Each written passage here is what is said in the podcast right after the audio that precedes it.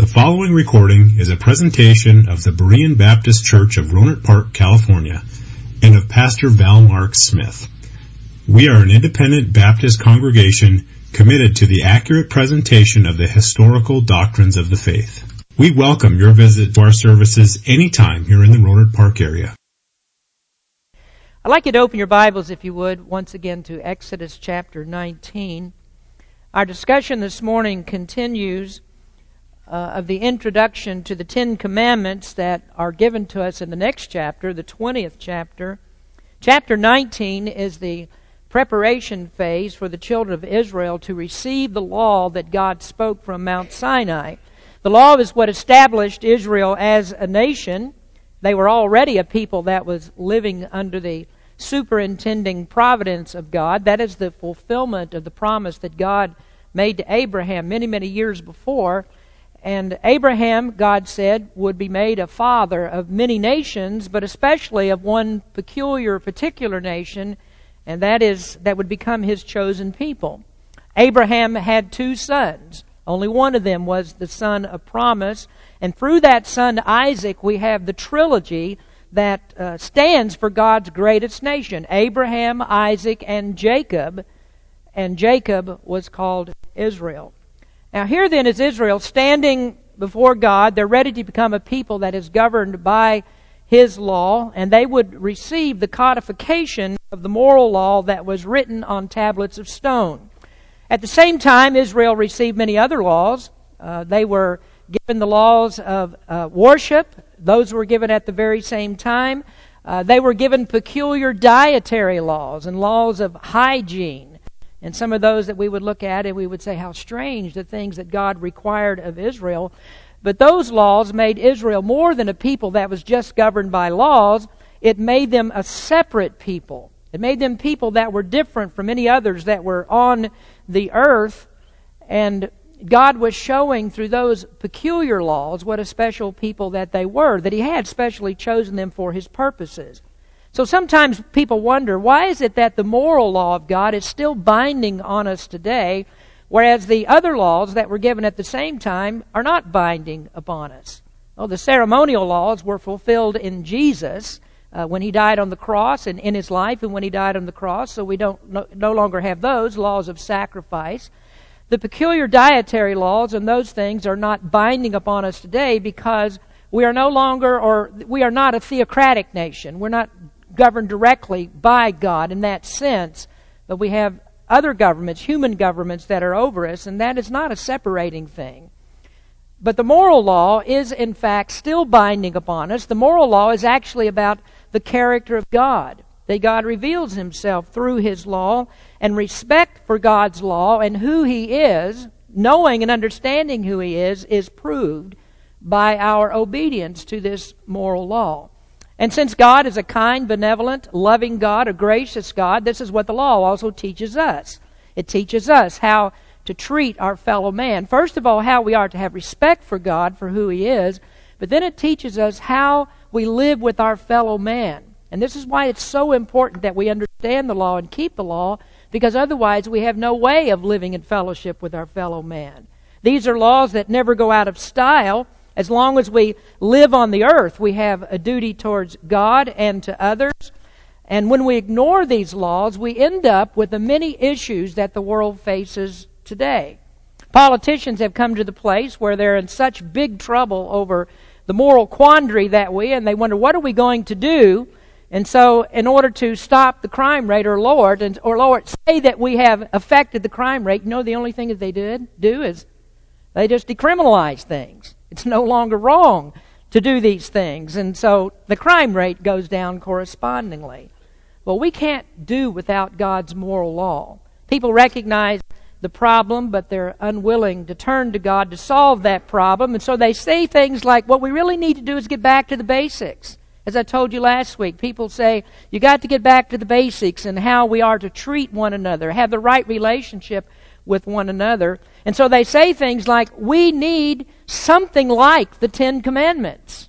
But there isn't anything like the Ten Commandments because men did not write these laws. These laws were first written on the heart and then God set them in stone The law was laid down by God, and it is this law by which we will be judged. Forever, this is the law that we will be judged by. Now, the right understanding of the Ten Commandments will show us that there is nothing in the experience of humans that is not covered by these ten laws that God gave. Ten very basic statements. Only God is capable of giving such sweeping, comprehensive statements of the human condition and those things that enable us to live together in peace. Now, the brevity of the Ten Commandments, despite this sweeping scope that they have, is simply supernatural. Now, to the Hebrews, the Ten Commandments were known as ten words. In ten words, God spoke everything concerning the human condition and about our relationship with God. How can only ten words be so monumental as to be able to do that? Well, the only answer we have for it is these are things that are written by the finger of Almighty God. So here we are then in the 19th chapter of Exodus, and the children of Israel are at the foot of Mount Sinai. They were fresh out of Egypt. They're only 45 days since they have departed Egypt, and God brought them to this place to meet with them and to give him his law. Now we notice about this that God didn't wait until they got into the promised land. Now, as far as distance and normal time is concerned, they were just a very short time from being in uh, Canaan. And there God could speak to them, and there God could establish them as the nation and give them all of these laws. But God knew that He was dealing with a very rebellious people. Because of the abrogation of the promise that they made God in verse number 8, they would spend 40 years wandering in the wilderness. And all of them died there. Their children, not them, were the ones that inherited the promised land. Now, during that time of wandering, what God did was to prepare them uh, and get these laws organized, get the people into the mode of worship, understanding how they should worship God. Today, we might say that God was whipping them into shape for them to go into the promised land. Or, as the title of this message suggests, He was laying down the law to them. Hear, O Israel, here is what I want you to do, God says. Here are the conditions upon which you will see the prom- receive the promises of the covenant with me. Now, in the next weeks and months, as we study these commandments, we're going to look at what each of them means. Why are they so important for our relationship with God and with each other? But before we get into chapter 20, we have to do exactly what God did with the children of Israel. He had to prepare their hearts, prepare them to receive the commandments that He would give. And these were monumental statements that He would make. And this is the law that still governs us. It will govern us until we reach perfect obedience in heaven. And we should understand through the study of the commandments that heaven is achieved only because God's law has been kept perfectly. God's justice has been satisfied perfectly. But it was done in the one, the only one who it could be done in, and that is the substitute who died for our sins, and that is Jesus Christ. Now, we looked at that particular part last week as we discussed the foundation of the law, that the foundation of the law is laid in the grace of God. Exodus 19:4 says, Ye have seen, God speaks to them. He says, You have seen what I did unto the Egyptians, and how I bare you on eagle's wings and brought you unto myself. So God said to them, You saw what I did. The emphasis here is always upon what God did.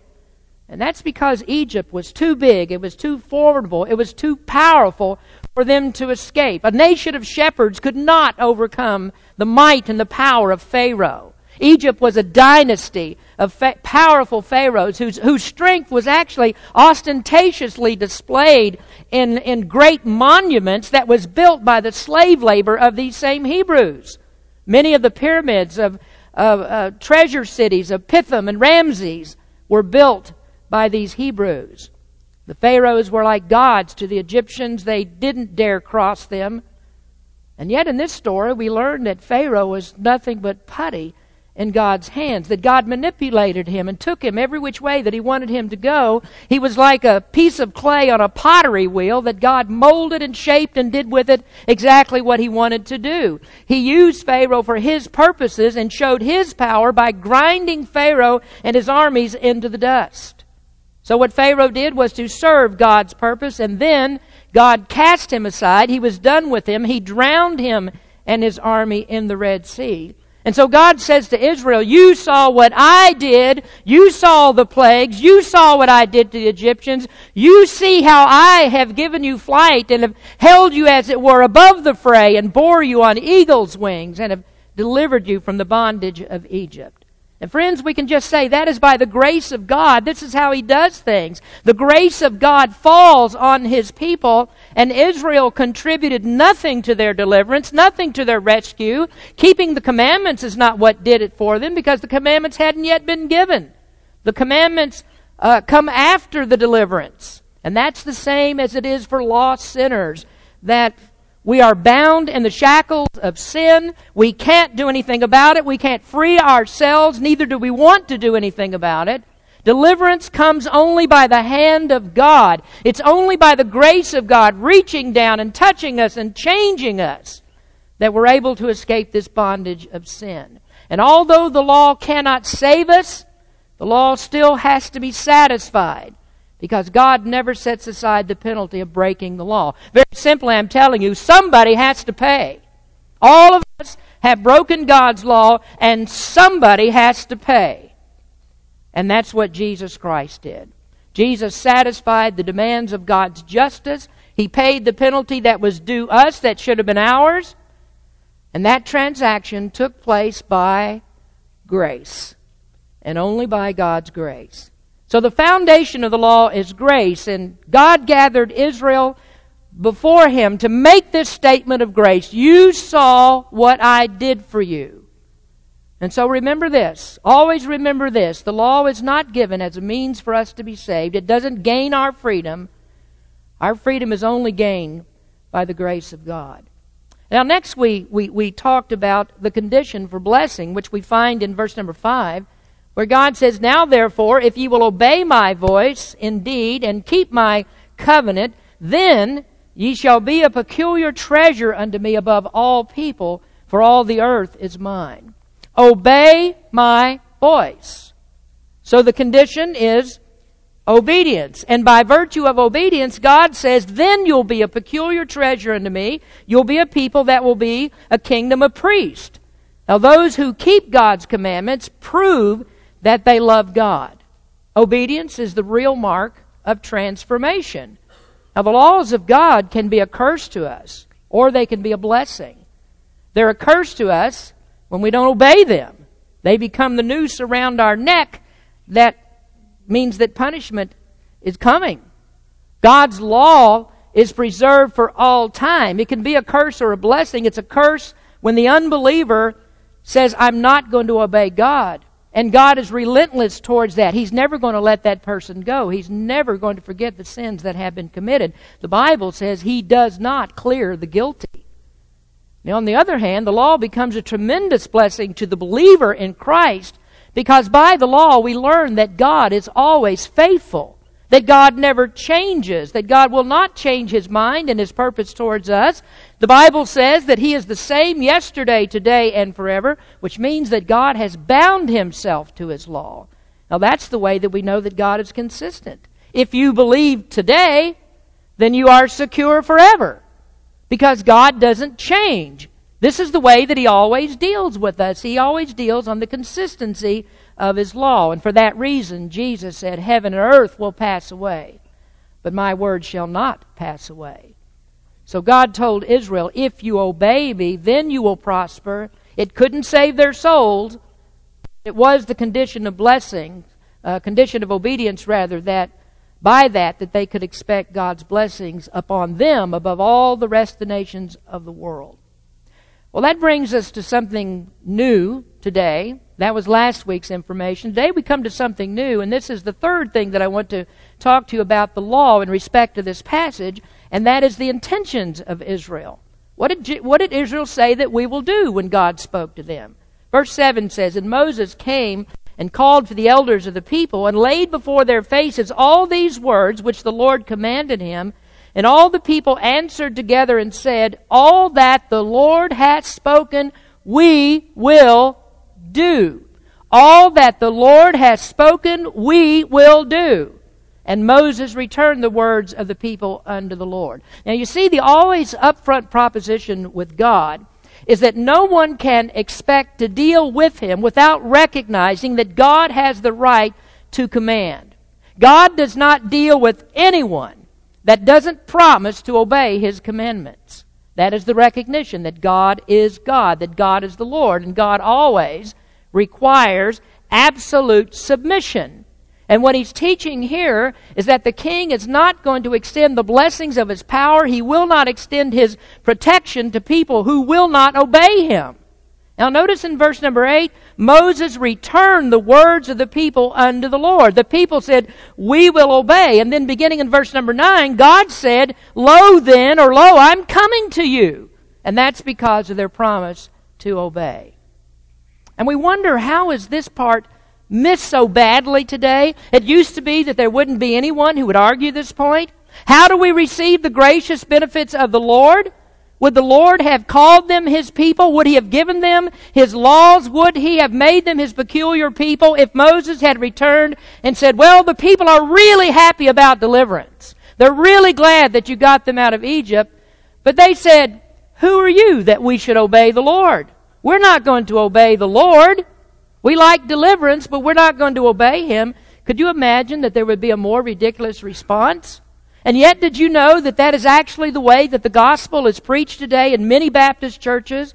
That preachers will tell you that what you must do is receive Christ as your Savior. He's ready to save you, but you don't need to worry about Him being the Lord right now.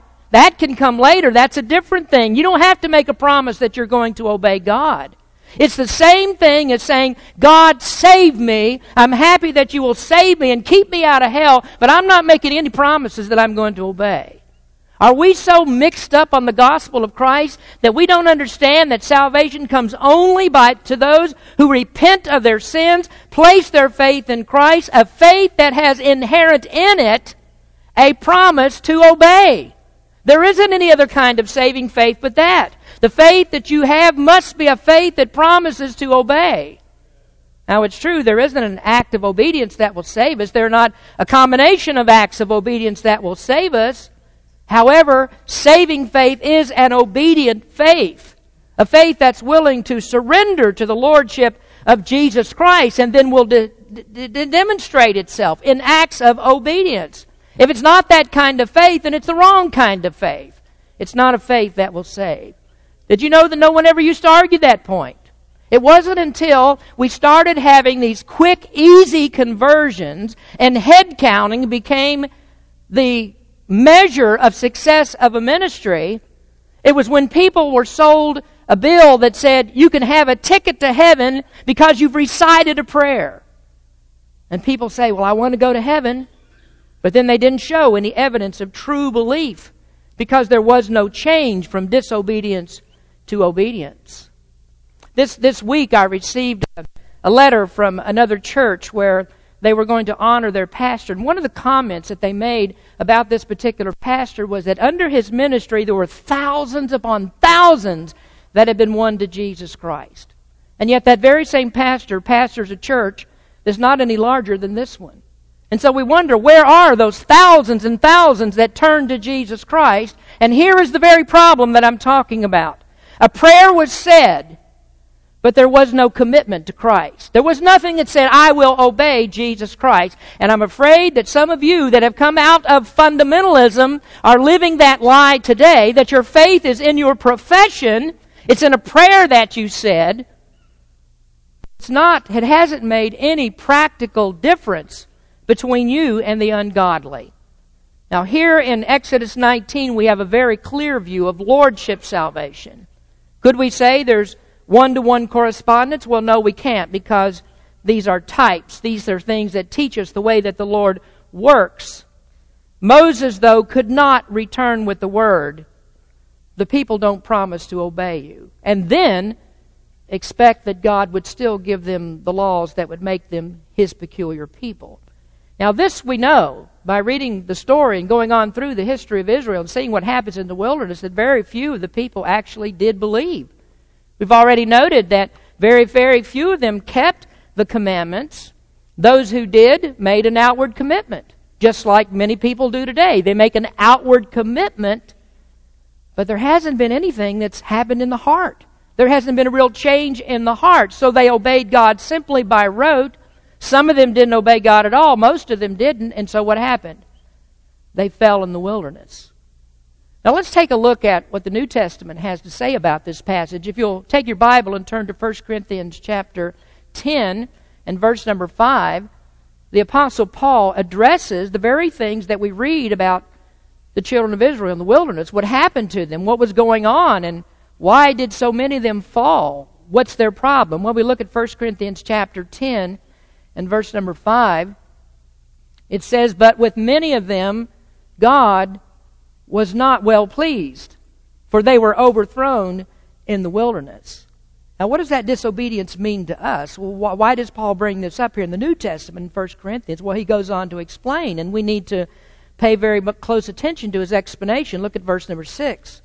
Now, these things were for our examples, to the intent that we should not lust after evil things as they also lusted.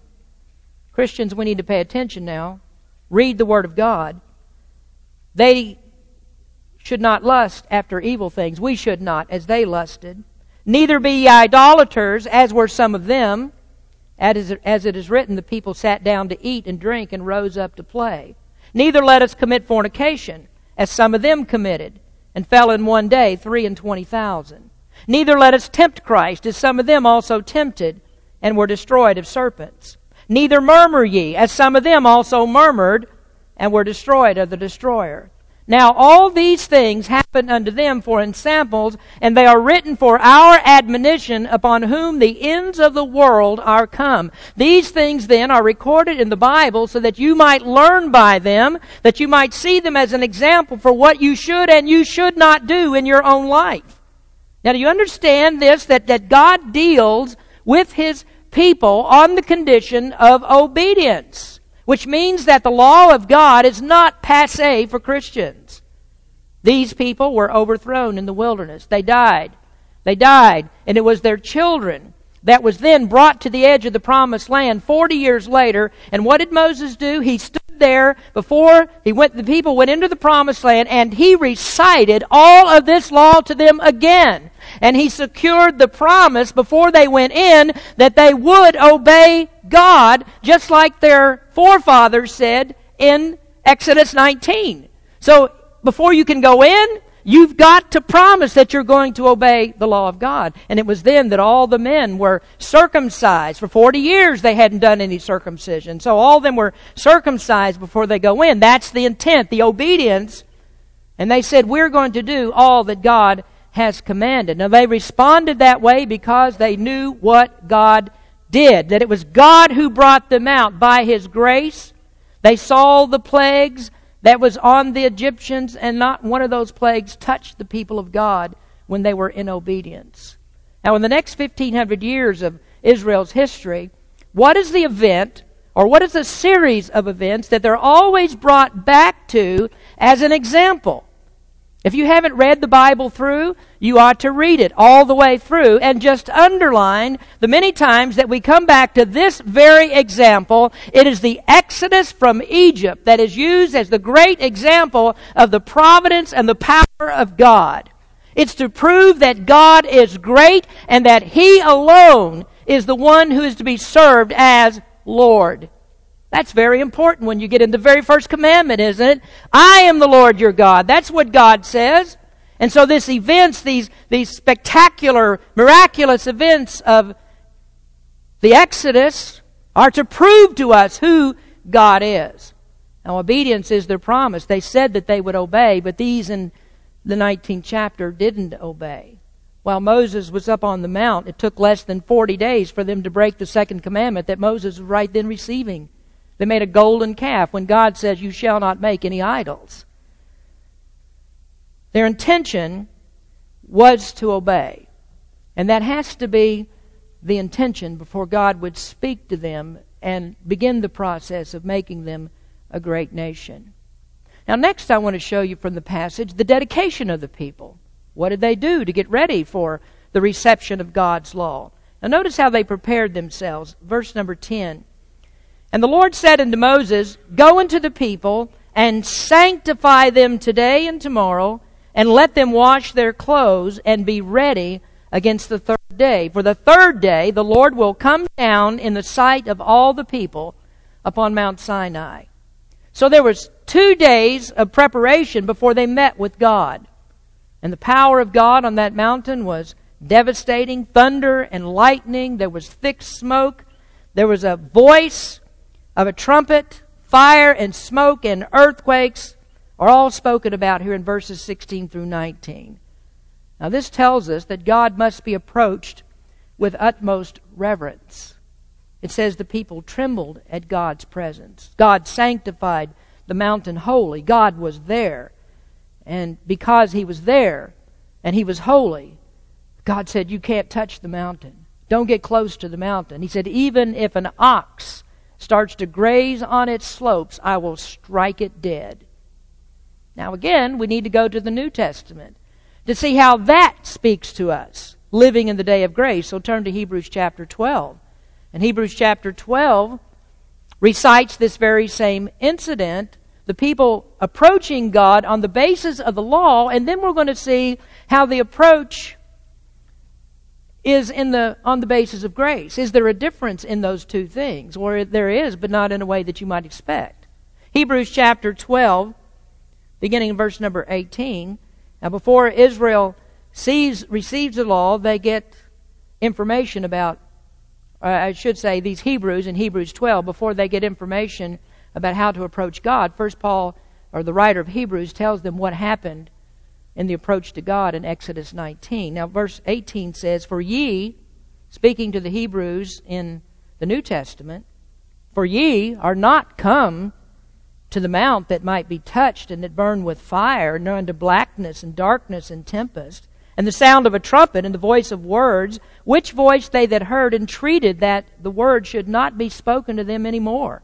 For they could not endure that which was commanded. And if so much as a beast touched the mountain, it shall be stoned or thrust through with a dart. And so terrible was the sight that Moses said, I exceedingly fear and quake. Now, what Hebrews is explaining is the fear of God meeting him at the physical mount of Mount Sinai. And that's meeting him on the terms of the law. And then it tells us how much more that we should fear God when we come to him on terms of grace. That is actually the opposite of what most people think. Most people think that the restrictions of the law are relaxed. We don't really need to fear God anymore, do we? We don't need to fear God as Israel did, but how wrong they are. Because the Word of God teaches that when we know God in grace, that the fear of Him is exponentially increased. So listen as the author of Hebrews, Hebrews goes on to explain how that our approach to God is even more critical in the dispensation of grace. Verse 25. See that ye refuse not him that speaketh. For if they escaped who refused him that spake on earth, much more shall we not escape if we turn away from him that speaketh from heaven, whose voice then shook the earth. But now he hath promised, saying, Yet once more I shake not the earth only, but also heaven. Now look at verse 28.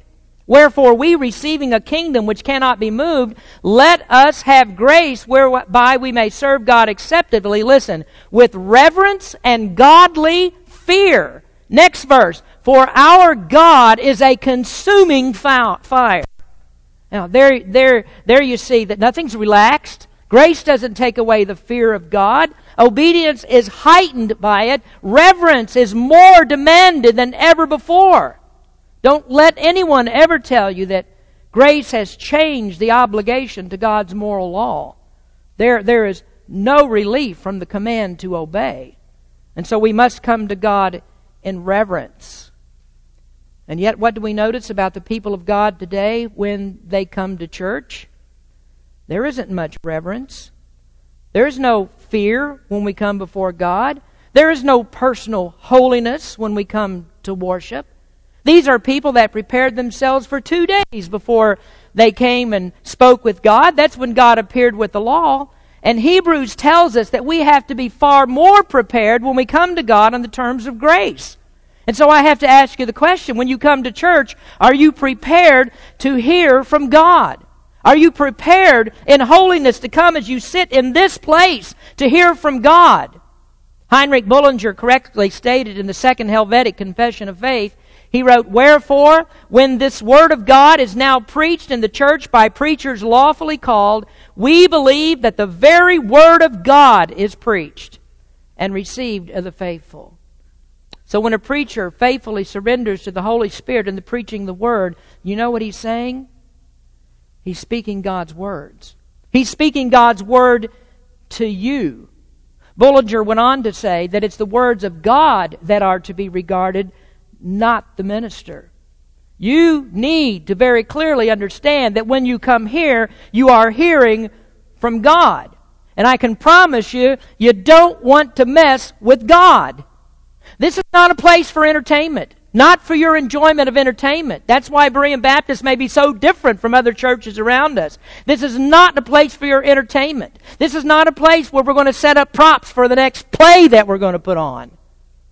Now, we're here to speak the Word of God. God said to Moses, When I speak with you, the people will know that they've heard from me. The true Word of God is when God speaks through the faithful pastor who expounds God's Word in his sermons. I don't want this to be the place of my opinions. We must hear from God. And when the Word of God is preached, what we must do is to reverently bow in our hearts and say, God has spoken. God has spoken. We will obey all He tells us to do. Do you have enough reverence that when you come to church, that you will make that kind of a promise to God? As you listen to the exposition of these commandments over the next few weeks, are you prepared to come and say, All you have spoken, we will do? And I suspect there are many of you that will not. And how do I know? You'll not come prepared. You'll not come reverently and take your place and listen to God speak. And many of you will hear from God and let it go in one ear and out the other without the word taking up residence in your heart to change you. And what you will do is do what you've always done. You'll find your way around the commands of God. And many of you, as you do it, will quote the grace of God for it, as if the grace of God says, this isn't necessary. You don't have to obey. You're saved by grace, aren't you? You're going to stay saved by grace. You need not worry about obedience. You're on your way to heaven. You're secure. You're going to be there. Don't worry about what that preacher says about obeying the laws of God. And when you hear that, you've heard Satan speak, not God. If you hear and you don't like what you hear, come with the attitude, if God said it, I'm going to do it. It will change me. I will obey him. Now, what we dare not do is come and hear from God and then turn from it. There is no more fearful place to be than to sit at the foot of Mount Sinai and hear from God as He thunders and speaks to you from His Word and then say, I'm not going to do it. And then leave unchanged. Come with respect and awe and reverence and submission. Come with dedication to the obedience to God's Word. Are you going to do that? Or will Saturday night be just like every other Saturday night before Sunday? Now, finally, as we introduce these commandments, we must understand the function of the law. Why did God give it? Why is it here? Why is it in the Bible? Well, we know it's not given to save. I've made that point clear, I hope. We already know this by looking at verse number four. Grace is its foundation, it's what God does, not us. Paul explained that the law didn't do anything to change the promise that God made to us. So let's go back to the New Testament again, where we get a good explanation of where we got the law, why we have it. Galatians chapter 3. Let's turn there and see what the Apostle Paul has to say about this law of God that we are to obey. What is it for? Why did God give it? Is it Old Testament and just Old Testament? He explains to us. Galatians 3, verse 17. And this I say, that the covenant that was confirmed before of God in Christ, the law, which was 430 years after, cannot disannul that it should make the promise of none effect. What he's talking about there, the covenant, is the covenant that he made with Abraham, a covenant of faith. It was made many, many years, 400 years before the law was given. Now, the law was given after the covenant, so we know that the promise of Abraham was not predicated upon the law. God didn't say, well, you got to obey the law to get the covenant. That's not what he said. It's given before the law was given. Now look at verse number 19. Why did God give the law? Wherefore then serveth the law? Or what is it for? It was added because of transgression till the seed should come to whom the promise was made, and it was ordained by angels in the hand of a mediator. Here we find the first reason for the law, and that is the law establishes transgression. Does that mean there was no sin before the law? No, it doesn't mean that. Of course, there was sin. Adam sinned. Paul said in Romans chapter 2 that the Gentiles who didn't have the law were still sinners because the law has been written on the heart. Now, in other words, there isn't anybody who has an excuse to sin even though they don't have a copy of the Ten Commandments. And so the courts can take down the Ten Commandments if they want. It doesn't change anything. We're still going to be judged by it. Well, how then does the law establish transgression since we're already sinners? Well, it establishes it by putting it right in front of us, written by the finger of God to show, yes, you have transgressed by stealing and by cursing and by cheating and by disobeying your parents and by skipping church and lusting after the opposite sex or today the same sex. It's given to show that you are rebellious against God. Now, the law establishes transgression by showing how serious that it is. Romans 5:20 says, "Moreover, the law entered that the offense might abound." Or in other words, that it might embed into our minds the seriousness of sin against the holy God. So the law helps you to understand this written law shows you in unmistakable terms what sin is. So you can't come with an opinion that says, well, I don't think that's sin. This is my opinion about it. I don't think that that's a sin. God has the law so that you can't subjectively say, this is what I think about it. And that's what's happened in our world today, in our country today. The rejection of the law has led people to say, this is what I think about it. This is right. This is our new morality because it's what we think is right. Here in ten words, God gave what is right, and God leaves no room for argument. Now, the second reason for the law is that the law establishes inability. The law is given to show us how helpless that we are to obey it, that we are not capable of t- keeping the Ten Commandments. Are we capable? No, we're not capable of keeping any of them. And if you say to me, well, you know, I've been a Christian for a long time, and I've been working on this thing, and I think I've just about got it all down. I, am just about to the place. Maybe I've got one or two I'm kind of working on. When I get that done, then uh, I'll have the Ten Commandments conquered. I've even had somebody in the church tell me that before. It says, you know, I've never really been a sinner. Well, how'd you get to be a member of the church? Something's wrong here. Uh, no, no, no, no, no. We're incapable of keeping any of the Ten Commandments. Now, of course, we, we keep them in a measure. Now, if you say to me, well, I've got it conquered, I've just got a couple more that I'm really working on, then I would say, go back to the very beginning. Have you really, have you really honored God and loved Him with all of your heart? Have you removed all the idols out of your life? Do you really have no other gods before God? And you'll find out that you're not capable of keeping the commandments perfectly. Jesus summed it all up succinctly. You know, love God with all your heart, your mind, your soul. Love your neighbor as yourself. If you can't do that, then you can't keep the Ten Commandments. Now, as we go through the study, you'll find yourself on every one of them. You'll come to the place you'll say, I've got trouble with all of them. I've been saved for I don't know how many years, but I've still got trouble with all of them. Now, let me also add this about legalism. If you try to make yourself holy by keeping a list of rules, then what you have done is to bound yourself bind yourself to do everything that's in the law. And you'll find that cutting your hair is not enough. And lengthening your skirt is not enough. And staying away from R rated movies is not enough. Churches and pastors say, we've got to make a rule for that. We've got to, we've got to enact a new rule for that one, don't we? So people can be holy. And when they do that, they've made the law a means of sanctification, and then by transference, it becomes a means of justification, and it won't work. You become a debtor to do the whole law. That system dismisses grace, which is the only way by which we can be pleasing to God. We don't need to make more laws than God has already given in His Word. Thirdly, the law establishes condemnation. I look at that and I think, well, that's a no brainer, isn't it? When you break the law, you're under the penalty of the law.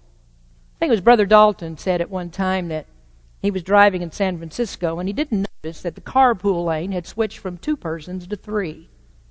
So the police stopped him and they fined him.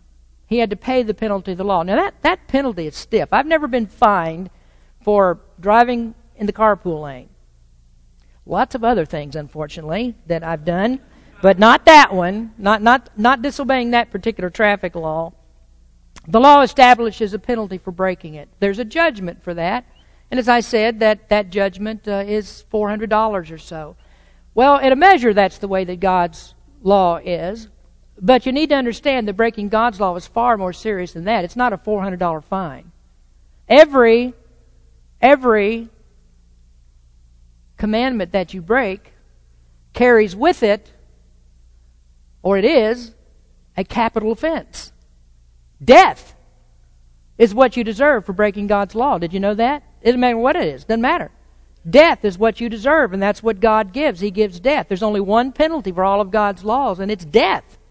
So the law establishes that you are a lawbreaker. Now, the point is, then why does God condemn you? The reason is because of the laws that you didn't keep. Ten of them are given that cover every possible scenario. The law establishes transgression. If you do it, it's sin. It establishes inability. You can't keep from doing it because you are naturally a lawbreaker. And then it establishes what's going to happen to you. You're going to be judged and you will be condemned. Well, then we come to the overall overarching purpose of the law and what it's for, and we find that in Galatians 3, verses 21 to 24. You're still there in Galatians? Let's look at that.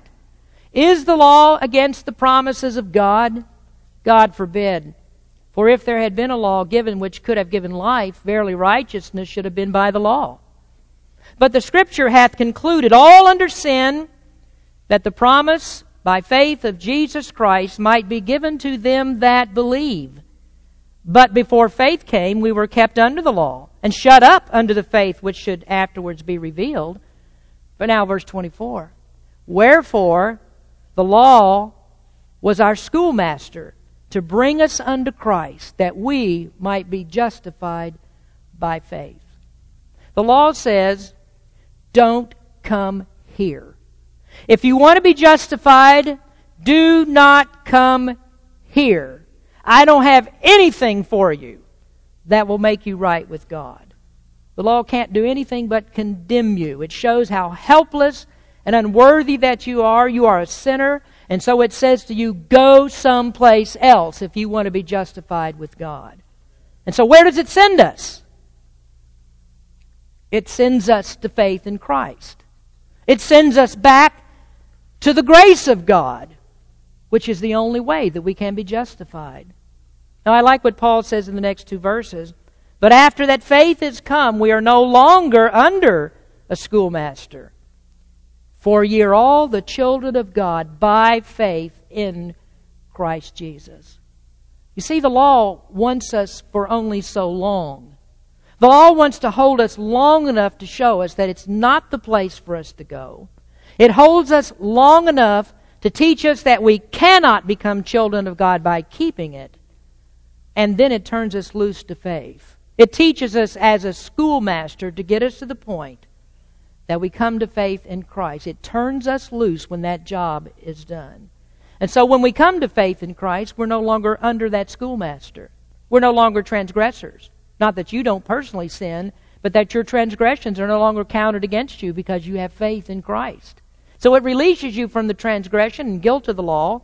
It makes you so that you're no longer condemned by it. There is therefore now no condemnation to them that are in Christ Jesus, Romans 8 1 says. Because Christ has satisfied all the demands of the law placed upon us, we're set free from the law altogether. We're set free from all the objections that the law makes against us, and then we're found included in the promise that's made to Abraham. Verse 29 And if ye be Christ, then are ye Abraham's seed and heirs according to the promise.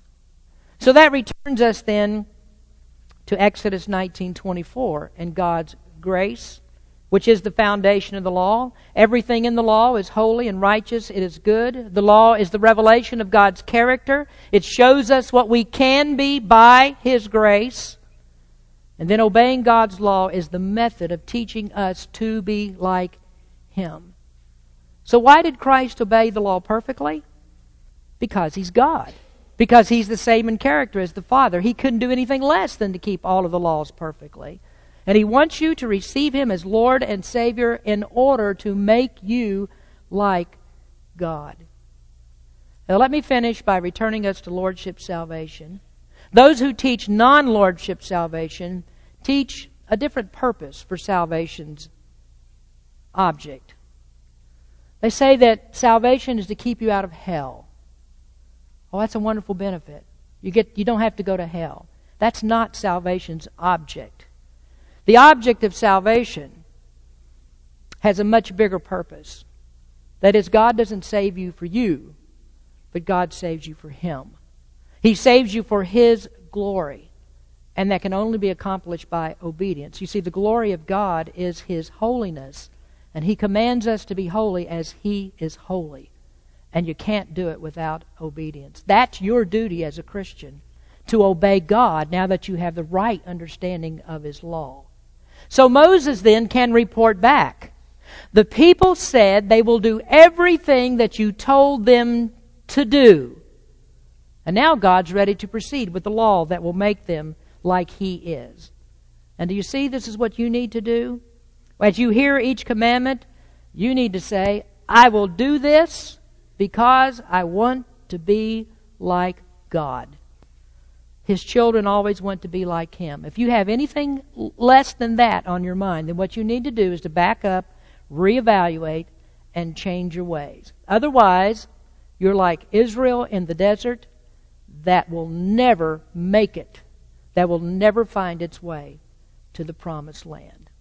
That's the importance of your obedience to God's law. Let's pray.